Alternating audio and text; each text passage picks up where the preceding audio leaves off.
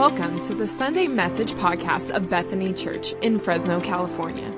We hope this message will encourage and equip you as you grow in the grace and knowledge of Jesus Christ. If today's message helps you, share it with a friend. If you would like to know more about the ministry of Bethany Church, please reach out on Facebook or at bethanychurchfresno.com. And now, here's this week's message. All right, we are going to talk about hope today. We are going to talk about hope. We've been in this series we're calling Faithful, and today we're saying we're faithful in hope.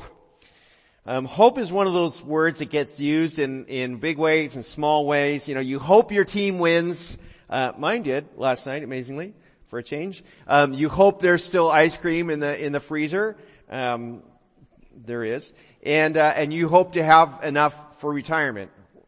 We'll see about that, right? I mean, you have these hopes, things that you experience things that you hope for, but hope itself is also something you can possess or that you can lack, right? You don't, you don't hope to make it to heaven. You have hope because as a believer in Jesus, you know you will spend eternity with the Lord in heaven. That's what gives you hope. Um, you, you can be hopeful about something or you can have hope because of your faith hope is not something that just happens passively, like, you know, you know, um, you know, like the weather happens or, or, you know, like your car breaks down and needs to get repaired. Those things that sort of happen to you. Hope is something you choose. Hope's intentional. Uh, hope, um, is, is established. It's built on your faith. Hebrews says that, that faith is the assurance of things hoped for, confidence of things not seen. My, my question today is this, are you being faithful in hope? As um, in the past few weeks, as, as COVID has, you know, finally subsided, the conversation um, I've had with some of my colleagues is that we sense people are not rebounding the way we had hoped they would. There's that word. The way we'd expected they might. Um, there's weariness. There's suspicion. There's fear. Uh, and of course, double digit inflation and a threat of a world war, like that doesn't help the matter, right? And it's as though what we, what we've kind of observed, it's as though, you know, people have lost hope for this life.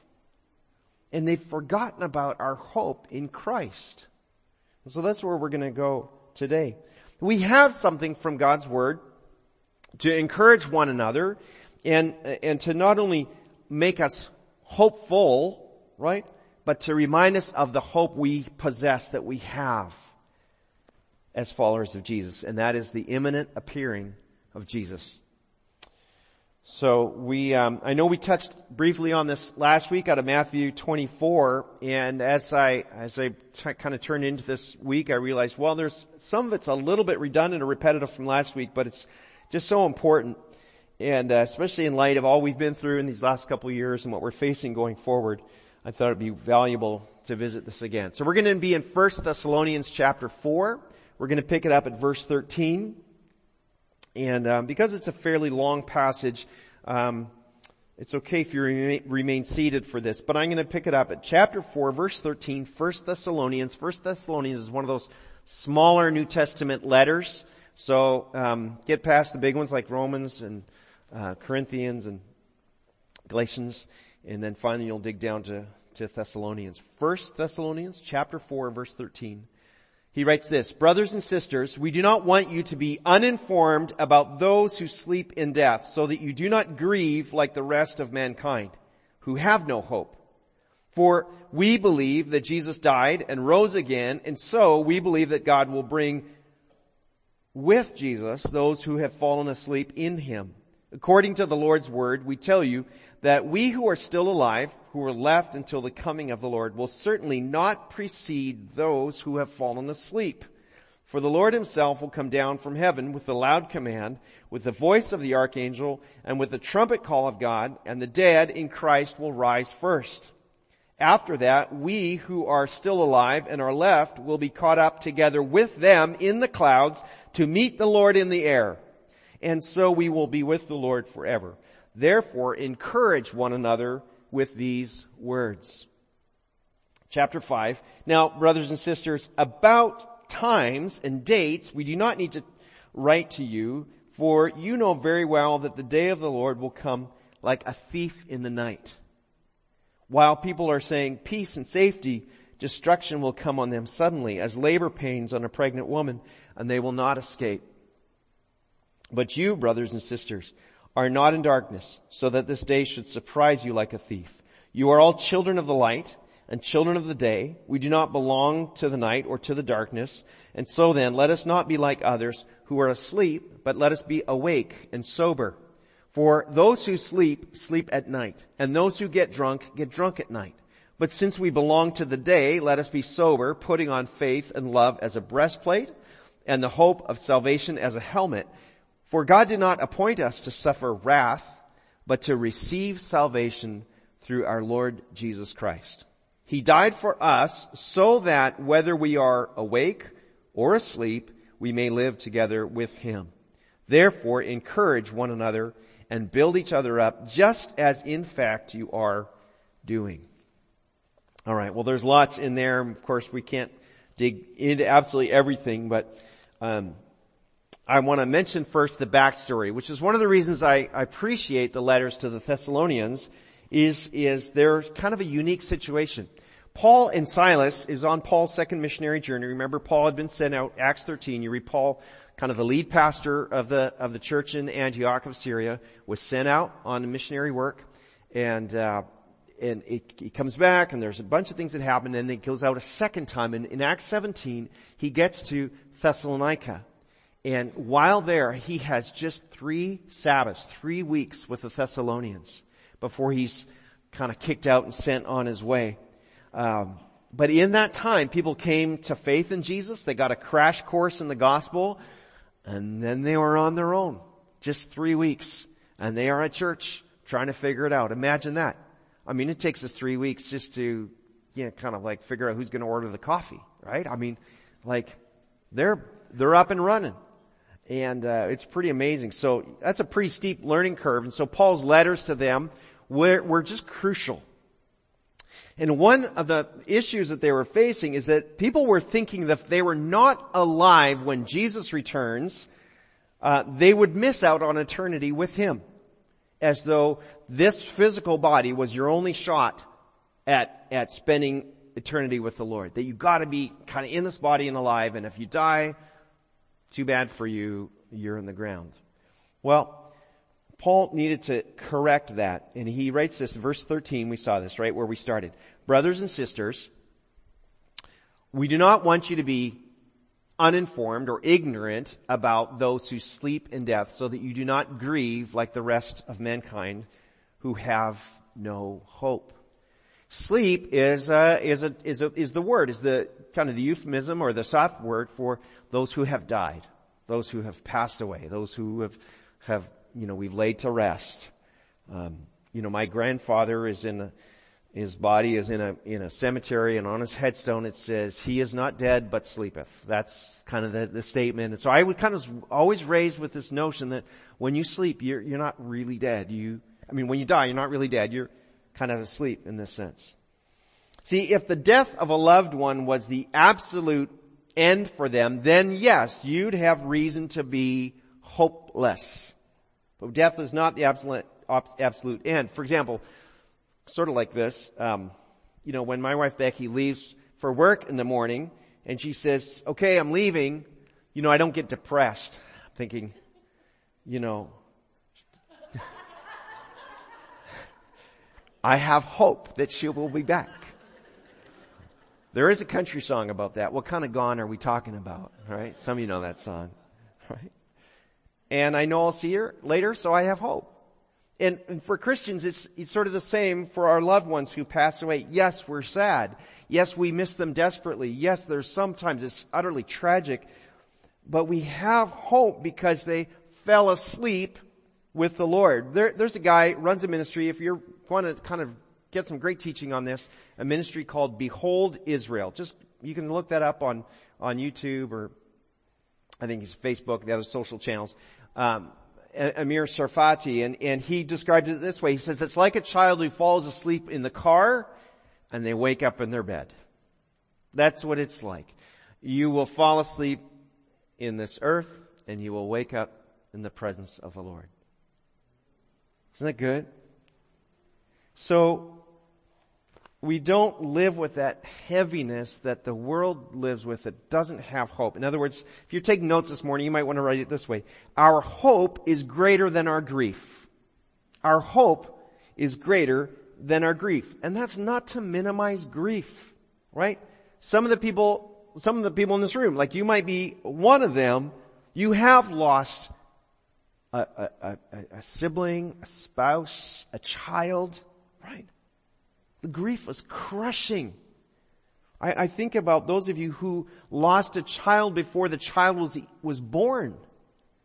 And you didn't even get to hold them and greet them. Like that level of loss can't be just, you can't just kind of sweep that away. That's a real loss.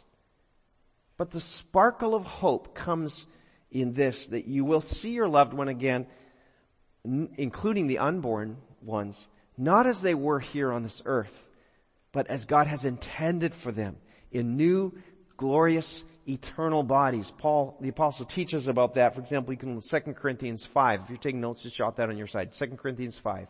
And you can look that up later. So our hope is greater than our grief. Verse 14 says, For we believe that Jesus died and rose again, and so we believe that God will bring with Jesus those who have fallen asleep in Him. Okay, this is now an amazing thing, right? Jesus is going to bring back those who have already died, but he's not going to bring them back with their bodies because their body is in the earth or it's been committed to ashes or whatever's happened to them.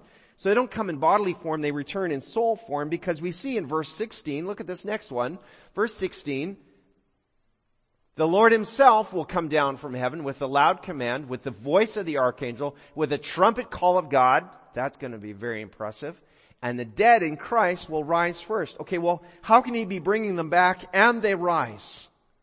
This is a bit of a puzzle, isn't it? Well, I, as I understand it, what happens, Jesus is bringing with him those who have died, if they died as believers, okay, or if they died before they were old enough or able to make that decision, and their bodies will be raised as permanent, new, restored bodies to join with their soul.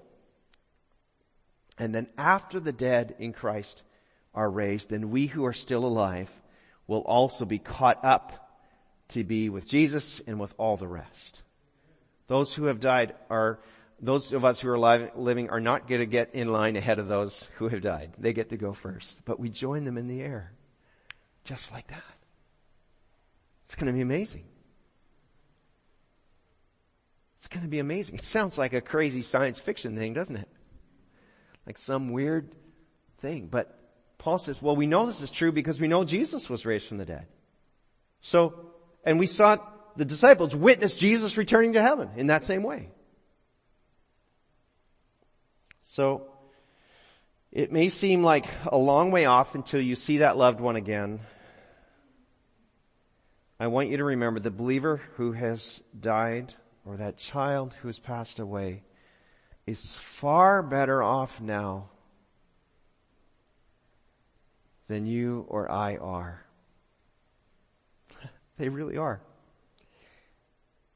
Now, when, just a comment. When someone's in the rawness of fresh grief, you don't, it really doesn't help to say, oh, they're in a better place. That's, it's not the moment for that. That's the moment for the hugs and the tears. We grieve with those who grieve. We mourn with those who mourn. We rejoice with those who rejoice. But there will come a day when they will be able to understand, oh, okay, that's, that's embedded in that hope that we have in Christ. And the real delight is coming when we will be raptured up with Jesus.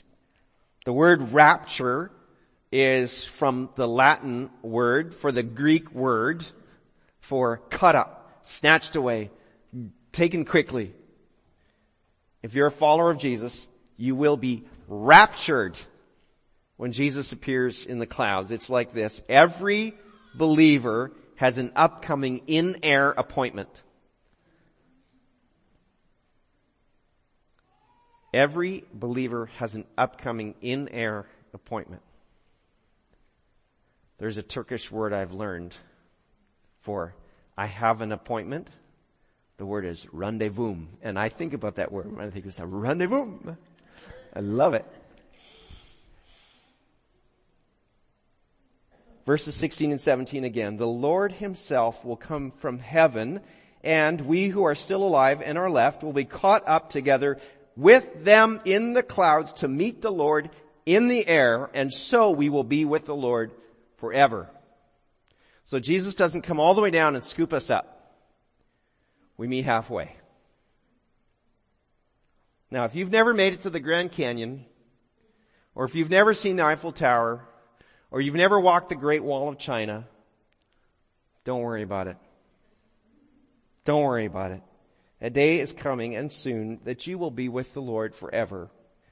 And nothing on this earth, nothing whether God created it or whether it was human made, nothing will hold a candle to the awesome amazingness and splendor of heaven. That should encourage us. That should encourage you. Twice Paul says, this conversation is for your encouragement.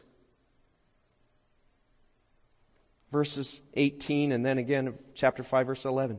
If the coming of, if the coming appearance of Jesus does not induce hopeful anticipation for you, then ask the Lord, why? Jesus, why does, why does, why does this do nothing for me? Like why am I not excited about your return? Ask Him to help you understand that. Now I know as a young single guy, I want to, you know, I wanted to to see Jesus, but I wanted to get married first. And then, then once I was married, I want to have kids first, and I want to experience all the things in, in this life that, that we expect. But in truth, it's because I did not and really appreciate the magnificence of His coming. I didn't grasp, I didn't understand just how spectacularly beyond description this experience will be. And so for those of us who aren't that excited yet about Jesus' return, maybe we're indifferent or nonchalant or confused or whatever it is, let me leave you with this last thought. Hope is refreshed in readiness.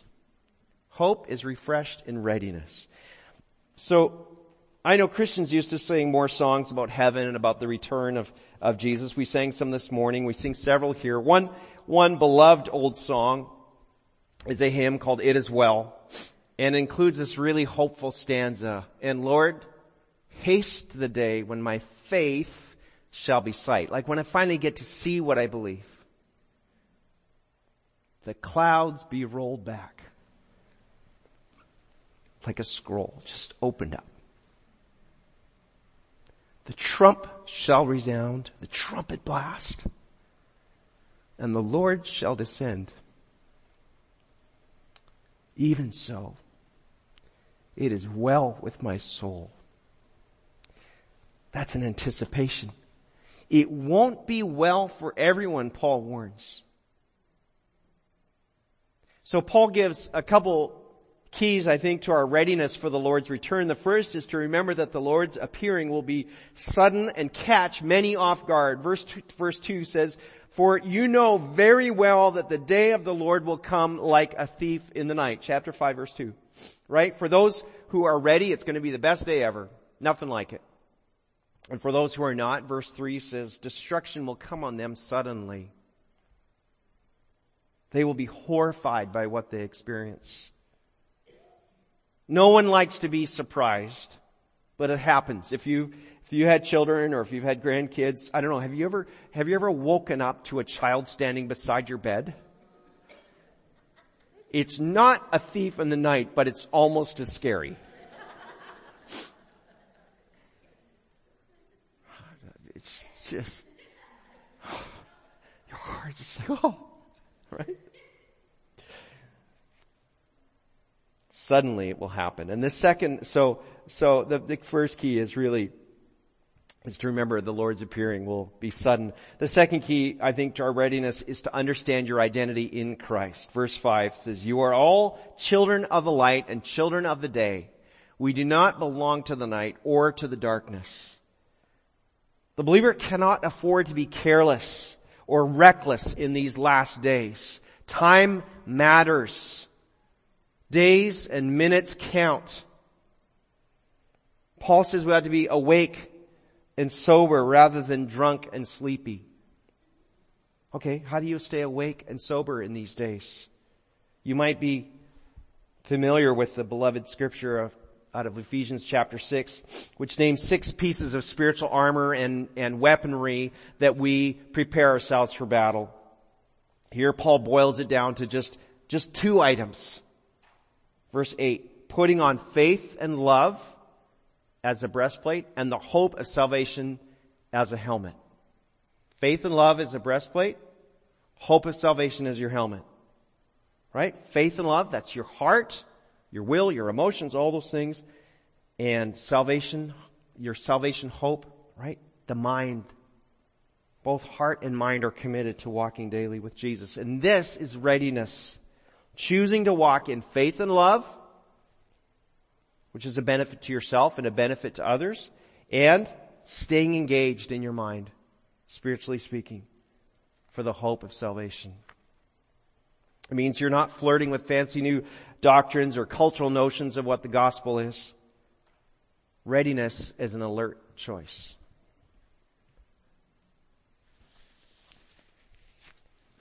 That's what 30 years of reading each other's minds will do. Okay, we got to wrap this up. How can I wrap this up? Um, Christy, why don't you go ahead and bring the worship team back to the platform? Let's let's wrap this up by coming back to Jesus. Why did Jesus die for you and for me? Why did Jesus die for you and for me? Is it so that you and I could have amazing, trouble-free, sinless, you know, addiction-free lives? Is that why Jesus came back? I hope not because that ain't happening. Did Jesus die as some sort of cosmic stunt to prove to the devil who he is and that he could do it?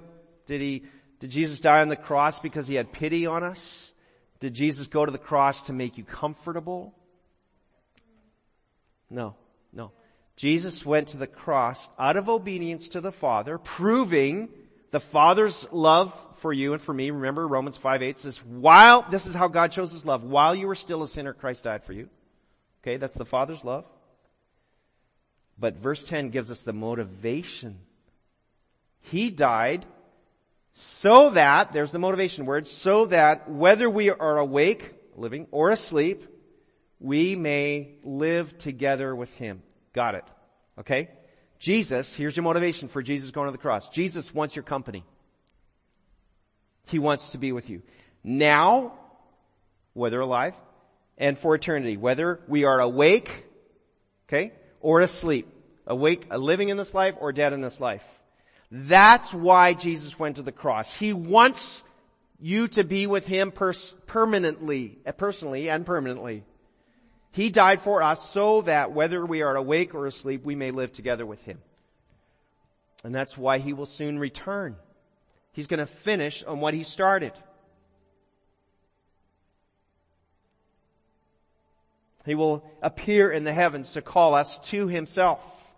His triumphant return to earth and, and ruling over the earth is going to come later, but first He gathers up His church to take us to heaven. Verse 9 says, For God did not appoint us to suffer wrath, but to receive salvation through our Lord Jesus Christ. Will you be ready? Will you be awake and sober for the Lord's return? Two responses. Two responses today. One, if the return of Jesus somehow rattles you, makes you nervous, gives you anxiety, then it's time to get right with Jesus. Bottom line. I would ask this. Do you possess the helmet of salvation? The hope that you have. Second, if the return of Jesus thrills you, makes you excited, brings a tear to your eye, stirs something good in you, That's good. Then be ready with the breastplate, of faith and love, helping others to be ready as well. We don't live in fear, we live in hope. People around you are living in a lot of fear. We don't live there. We don't dwell there. Yes, we have moments where we're scared. Yes, we have moments where we're uncertain. Yes, we have moments of anxiety, but we give all those things. We cast all our cares on Him. We bring all our anxieties to Him. Why? Because we have hope in Him. Because we know He can deal with it. Some of you are dealing with some big decisions. You're wrestling with things in your life. You're like, I don't know what to do. I don't know what to do either, but I know where to go.